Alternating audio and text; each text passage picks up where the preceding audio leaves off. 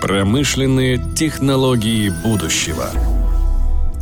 Ну вот, казалось бы, где прокатный стан, а где машинное обучение. А на самом деле эта дистанция совсем не так велика, как можно было подумать. И об этом будем сегодня разговаривать с моими собеседниками, экспертами компании Siemens Ильей Антоновым, руководителем направления цифровизации, и Дмитрием Большовым, руководителем проектов по цифровизации и предиктивной аналитике. Коллеги, так есть ли место в прокатном стане для машинного обучения? Денис, я бы сказал, что места там достаточно много, и даже и внутри клетей, и вне клетей, и на подшипниках, и в любом ротационном оборудовании, не только, не только в стане. Конечно, есть. Но вопрос не в том, есть-то оно есть, а вопрос скорее в том, пускает ли кто-то э, современные технологии цифровизации, такие как в том числе предиктивная аналитика, машинное обучение, на реальные производства. Конечно, я бы сказал, что сейчас у нас это э, одна из самых жарких тем, которая и, в принципе, обсуждается с заказчиками, и мы постоянно, особенно вот до этого периода коронавирусного, постоянно ездили и встречались с заказчиками, и прорабатывали возможности, и сейчас у нас ну, порядка, наверное, пяти или шести проектов, которые связаны непосредственно с машинным обучением в промышленности. А если говорить про прокатные станы, то из них как раз три проекта касаются станов. Я бы здесь, наверное, добавил еще, что в целом в мире-то машинное обучение в промышленности, в том числе в, там, в предиктивной диагностике оборудования, оно достаточно распространено, и там э, такие технологии, они, в принципе, в порядке вещей. Да? До России, на мой взгляд, сейчас эта технология только вот постепенно докатывается, и все больше предприятий действительно верят в эти технологии, в том, что они помогут им решить их задачи. Если мы посмотрим на то, как работают наши с вами коллеги в финансовой сфере, особенно в бэнкинге, мы знаем, насколько сильно развита в нашей стране финтех, в логистике, в ритейле, мы везде увидим активнейшее внедрение и машинного зрения, и машинного обучения, и вообще всех аспектов искусственного интеллекта. С чем связано то отставание промышленности, о котором вы говорите? Ну, оно связано, на самом деле, в данных. Если мы там говорим про ту же банковскую сферу, то это сотни тысяч, миллионы транзакций, которые, данные которых накапливаются, хранятся, и их можно проанализировать по совершенно разным критериям. Если мы говорим про промышленность, то задача, в принципе, сбора данных для них, она до недавнего времени была не так очевидна. Поэтому нечего, собственно, было анализировать. Да? И сейчас, когда все больше компаний, они понимают, что именно данные представляют из себя ценность, данные о режимах, данные о вибрациях, данные о том, как проходил техпроцесс, да, они понимают, что нужно эти данные хранить для того, чтобы потом что-то с ними делать. Ну, именно поэтому промышленность здесь не на коне и не на первых ролях, конечно. Я бы еще добавил к Илье. Мне кажется, еще есть одна достаточно серьезная проблема. Это, ну, можно отдаленно назвать стандартизацию этих данных. Под стандартизацией я скорее тут говорю не про какие-то протоколы передачи, а про то, что там и в банковской сфере, и в финансовой сфере существует набор определенных правил, по которым можно эти данные и анализировать, и делать какие-то модели. С промышленностью все немножко сложнее. Во-первых, промышленность очень сильно варьирует свои данные выходные в зависимости от типа производства и различных условий, в которых оно происходит. И поэтому каждый раз э, здесь модели становятся такие очень сильно кастомизируемыми, и нужно много работы проводить. Этим большое отличие, конечно, от стандартных сфер, где машинное обучение заняло уже очень серьезные позиции.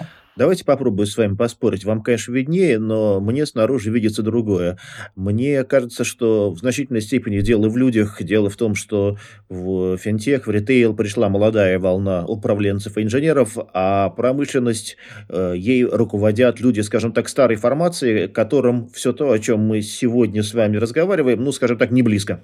Эта проблема, безусловно, тоже есть.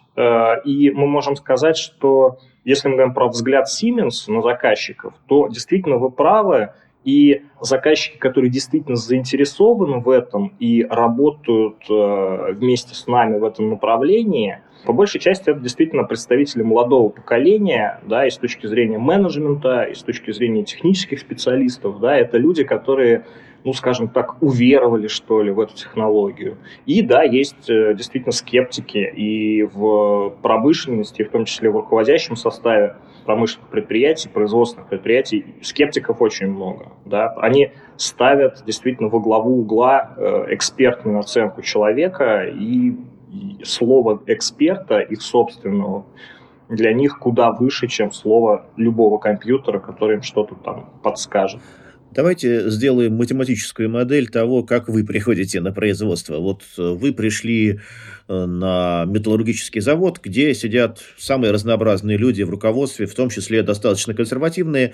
Что вы им рассказываете, в каких терминах вы им описываете те решения, которые будете предлагать и внедрять? Денис, ну вот э, тут как раз с математической моделью таких подходов, мне кажется, будут небольшие сложности, потому что изначально, если мы смотрим все-таки там, с рыночной точки зрения, да, то мы стараемся разговаривать с отделами, которые ответственны за цифровизацию, за ай ти. А эти люди изначально уже настроены достаточно позитивно. Другой вопрос о том, э, что... не на всех далеко предприятиях созданы подобные подразделения, и тогда уже возникают определенные сложности. Но, тем не менее, вот с предыдущим вопросом лично я не совсем согласен, что в промышленности есть сейчас прям серьезный дефицит молодых кадров, которые понимают в машинном обучении, в предиктивной аналитике и вообще ратуют за цифровизацию. А я считаю, что таких людей достаточно много, и их все больше и больше. Поэтому вот подобный разговор, он скорее сводится не к тому, в каких терминах мы рассказываем про машинное обучение и расписываем все его там, плюсы и минусы, а скорее он сводится к тому, чтобы понять, какие конкретно задачи машинное обучение на данном производстве может решить, а какие задачи еще не может. Давайте перейдем уже на уровень технологий и поговорим о том, как происходит, собственно говоря, процесс машинного обучения, внедрения и использования технологий. Ну, положим, у нас с вами есть... ротор, и мы хотим предсказать заранее возможность выхода из строя подшипника, возможность выхода из строя устройств, как мы будем обучать модель, на каких данных, возможно ли обучение в виртуальном пространстве, как, скажем, часто делают создатели системы автономного автомобиля, используется ли та же математика, те же библиотеки, что в других областях, или есть какая-то большая специфика? Ну, я могу сказать, что в виртуальном пространстве, конечно же, обучение возможно, но мы не обязательно говорим про нейросети. Подходов математических к машинному обучению их достаточно много, и нейросети – это даже, наверное, не одна десятая, скорее одна сотая из них. И, соответственно, к конкретным специфическим случаям применяются разные вещи. Да? И вот, например, если мы говорим про промышленность, нейросети там очень-очень редко дают какой-то хороший положительный эффект. А если мы начнем сначала, да, с вопроса о том, что мы будем и как делать для ротора, то вот как Илья правильно заметил, самое главное – собрать данные. Эти данные должны поступать с разных источников, начиная от автоматизированных систем управления и заканчивая какими-то специфическими вещами. Если мы говорим про те же подшипники, то идеально, если у заказчика есть вибродиагностика. Идеально, если она стационарная. А еще лучше, если мы эти сырые данные с вибродиагностики и с э, АСУТП можем взять за большой исторический период, от полугода до года. Тогда мы выстраиваем математические модели, и тогда мы можем уже предсказывать какие-то аномалии.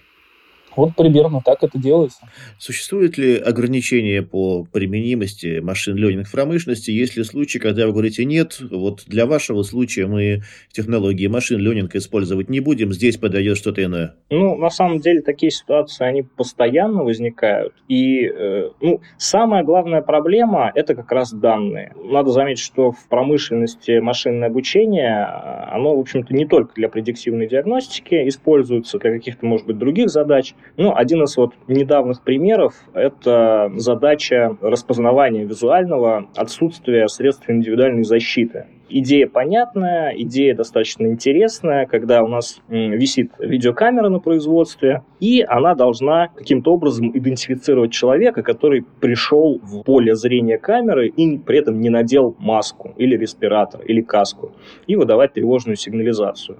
Это, в принципе, задача не нова, она интересная, и с помощью машинного обучения она может решаться. Когда делается большой датасет снимков, эксперт идентифицирует и, грубо говоря, обучает компьютер, что смотрите, вот здесь перед вами человек в каске, и вот это тоже в каске, а вот этот негодяй каску не надел.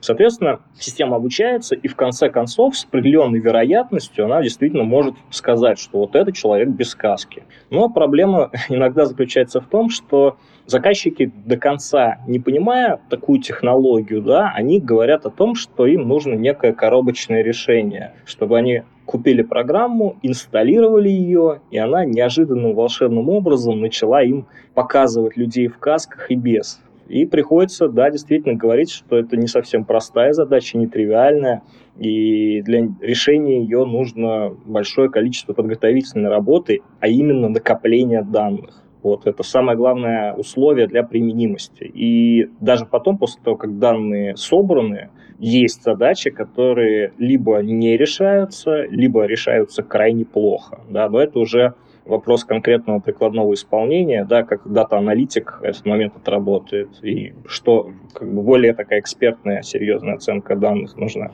Да, еще хотелось бы добавить то, что часто на данный момент с тем уровнем развития машинного обучения, которое у нас есть, в принципе, в мире, интерпретация каких-то вещей, она достаточно сложна. Особенно если мы говорим сложного технологического оборудования или, например, там, больших электрических машин. То есть если мы пытаемся заменить машинным обучением и какими-то моделями экспертное мнение, основанное на там, глубокой диагностике, то, скорее всего, эта задача будет либо нерешаемая совсем, либо решаемая только очень небольшой своей частью. Мы сейчас с вами обсудили процесс обучения с экспертом, когда у нас есть некий набор фотографий, садится человек, эксперт, он его размечает, и дальше уже по этой разметке мы обучаем свою математическую модель. Существуют ли схемы обучения без участия эксперта, и чем они лучше, а чем они хуже, чем разобранный нами случай? На моей памяти в промышленности, в сложных ситуациях э,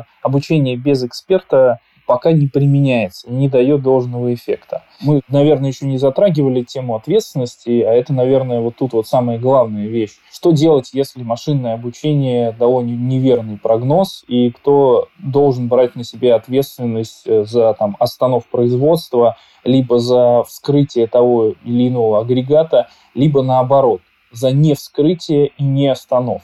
Соответственно, тут вот такие вопросы, они всплывают и возникают, и поэтому еще одно ограничение машинного обучения возникает. И из этого и вытекает вот на данный момент только экспертный подход к обучению моделей.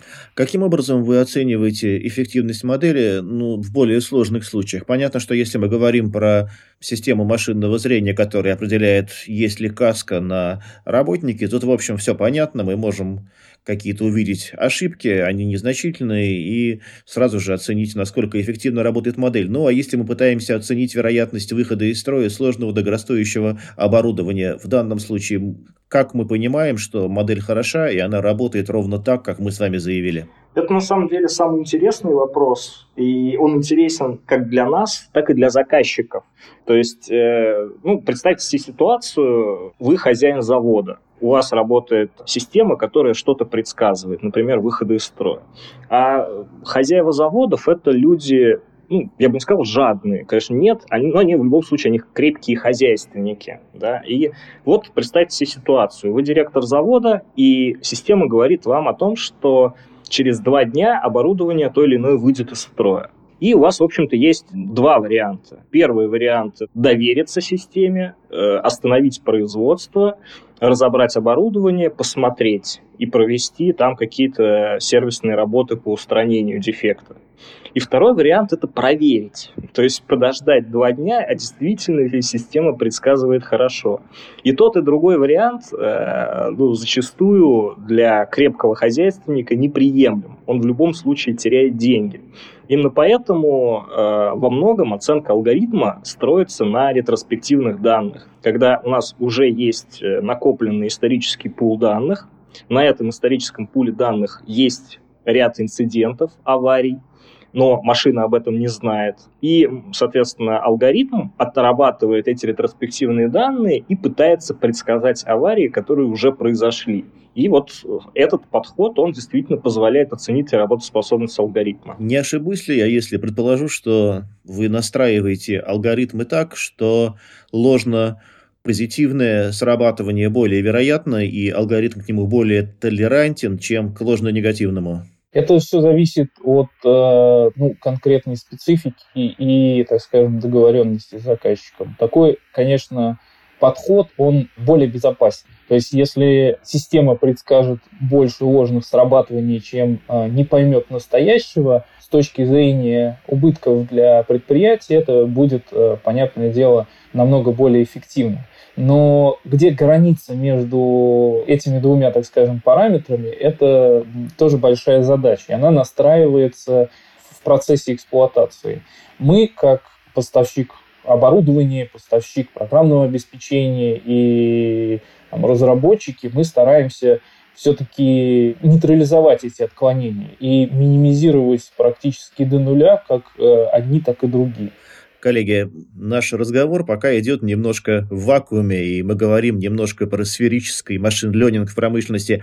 Давайте перейдем к примерам. Есть ли у вас уже хорошие кейсы внедрения машин-ленинг в российской тяжелой индустрии с доказанной эффективностью? Я вот э, хотел э, рассказать сегодня про э, один кейс. Э, он интересен не только тем, что он показал определенную эффективность, но и организационным подходом. Это заказчик, крупное металлургическое предприятие, ну, все его знаете, там рассказывать конкретику не буду, но э, задача заключалась в оценке дефектов стального проката.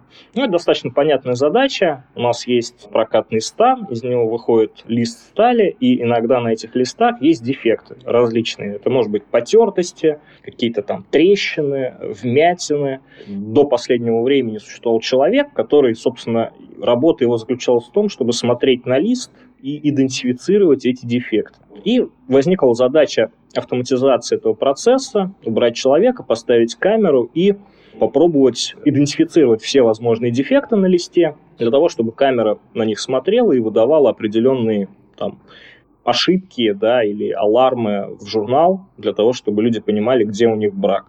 И э, тут надо заметить, что э, заказчик очень подошел изящно к решению этой проблемы. У них есть собственный большой э, Data Science отдел, который сам занимается разработкой алгоритмов, но, тем не менее, они э, пошли следующим путем.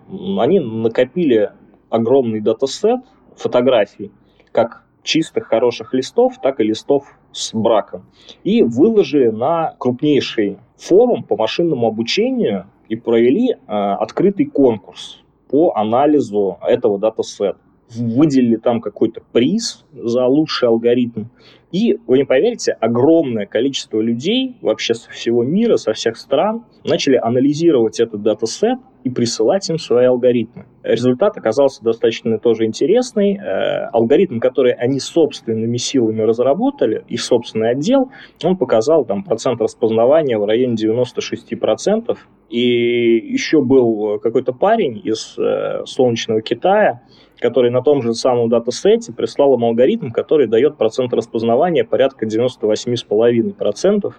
То есть э, он по главному критерию распознавания побил, в общем-то, большой Data Science отдел. Он получил заслуженную награду, они взяли его алгоритм, прикрутили к камере и реализовали вот этот проект по распознаванию брака на листах. Ну, естественно, он экономически окупился, да, камера, она не ест, не пьет и зарплату даже не получает.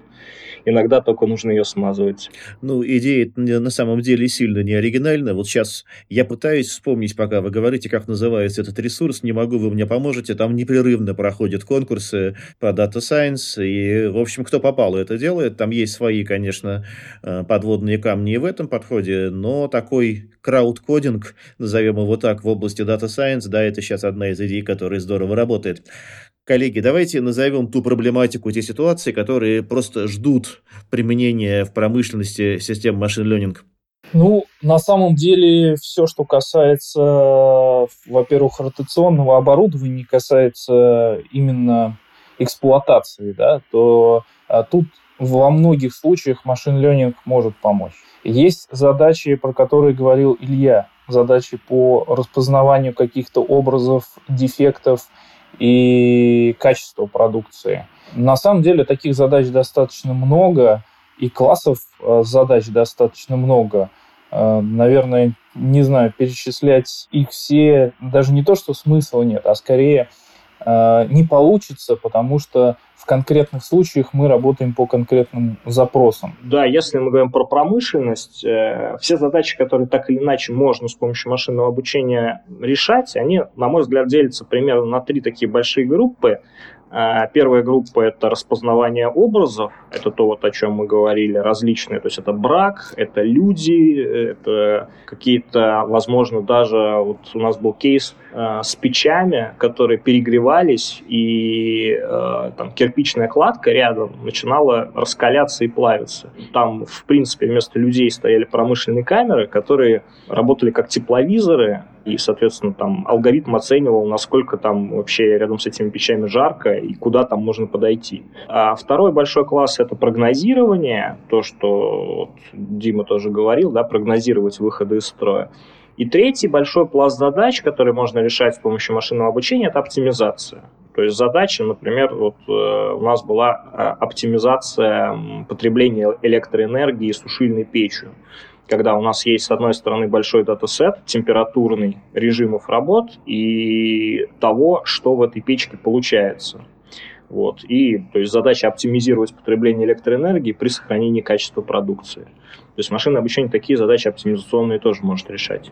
Илья, Дмитрий, последний вопрос каждому из вас. Как вы видите перспективы, каким вы видите будущее машин ленинг в промышленности на ближайшие два-три года? Ну, скажем так, много ли будет у вас заказов из этой области, как вы оцениваете? Ну, я уверен, что заказов именно в этой области у нас будет много. И мало того, я думаю, что они будут расти чуть ли не по экспоненте. Потому что, как мы уже там твердили и говорили, это как-то сквозь весь подкаст проходило, основная проблема – это данные. И сейчас промышленность действительно поняла, что данные нужно собирать, хранить, и чем больше, тем лучше, и чем чаще, тем лучше. Да? И сейчас многие компании уже будут готовы использовать эти данные для решения своих задач. Поэтому я думаю, что это будет такой взрывной во многом рост, потому что, опять же, как мы говорим, что промышленность, она немного среди всех других отраслей, немножко в этой конкретной технологии затормозилась. Да? И вот мне кажется, что сейчас как раз будет вот пик такой. Тут я полностью согласен с Ильей. Я тоже считаю, что рост будет взрывообразный, либо экспоненциальный хотя бы. И мы уже это наблюдаем в компании. По сравнению даже там с прошлым годом, этот год заказов и заинтересованности со стороны заказчика намного-намного больше. Но вот Илья говорил про данные. Я считаю, вот именно в заказах и в конкретном бизнесе, да, есть еще одна проблема. Это как раз неполное информирование заказчика о том, что может решать машин ленинг, а что не может. Вокруг этого понятия очень много хайпа. И мы сталкиваемся с тем, что запросы с рынка приходят, но эти запросы, они нереальные. В разговоре тоже с одной крупной металлургической компанией нам как бы в шутку сказали: мы хотим так, чтобы у нас все было как у Тони Старка. Перед глазами там, в воздухе летали графики, а мы пальцами их переставляли, и они автоматически с помощью там, того же машин-ленинга, перестраивали все производство, подстраивали, сделали эксплуатацию, ну и так далее и тому подобное. Это забавно, смешно, но, к сожалению, к реальной жизни вот на данном этапе пока неприменимо. И многие заказчики сталкиваются с разочарованием, точнее, столкнулись еще до нас, когда кто-то пришел, им пообещал, что сделают на машин-ленинге сложные модели большого технологического оборудования, а в итоге ничего не получилось, как говорят, ничего не взлетело. И как бы вокруг этой технологии началось, наоборот, такое недоверие. Вот сейчас это недоверие начинает уравновешиваться уже пониманием, и я уверен, что в ближайшей перспективе, там, три-пять лет, у всех будет четкое понимание границ применимости данной технологии и четкое понимание, куда ее нужно пихать, а куда не нужно. И, соответственно, и заказы будут в более крупном объеме, и они будут более релевантны э, для реальных дел. Ты вот сейчас, Дим, рассказывал, э, мне пришло на ум, вот, знаешь, есть эти пять стадий: отрицание, гнев, торг, депрессия и принятие. Вот сейчас промышленность с точки зрения машин-ленинга, они как раз на стадии торга. Они поняли, что это не некая волшебная там технология, которая решит полностью их проблемы, но какие-то из них она прямо сейчас может решить, да, и они все еще вот в стадии торга находятся, да, и спрашивают, а вот это может решить машинное обучение? И мы говорим, вот это может. Мне очень понравилась последняя метафора, поскольку люди переходят в торг в тот момент, когда понимают, что, ну, в общем, надо покупать. И мне кажется, что сейчас действительно промышленность, в том числе российская, уже поняла, что технологию машин-ленинг в широком смысле этого слова надо покупать, при этом нужно хорошо поторговать, и при этом нужно понимать, где эти решения применимы, а где нет. И я надеюсь, что наша сегодняшняя беседа в этом нашим слушателям поможет. Здесь были Илья Антонов и Дмитрий Большов, Siemens, и я, Денис Самсонов. Пока.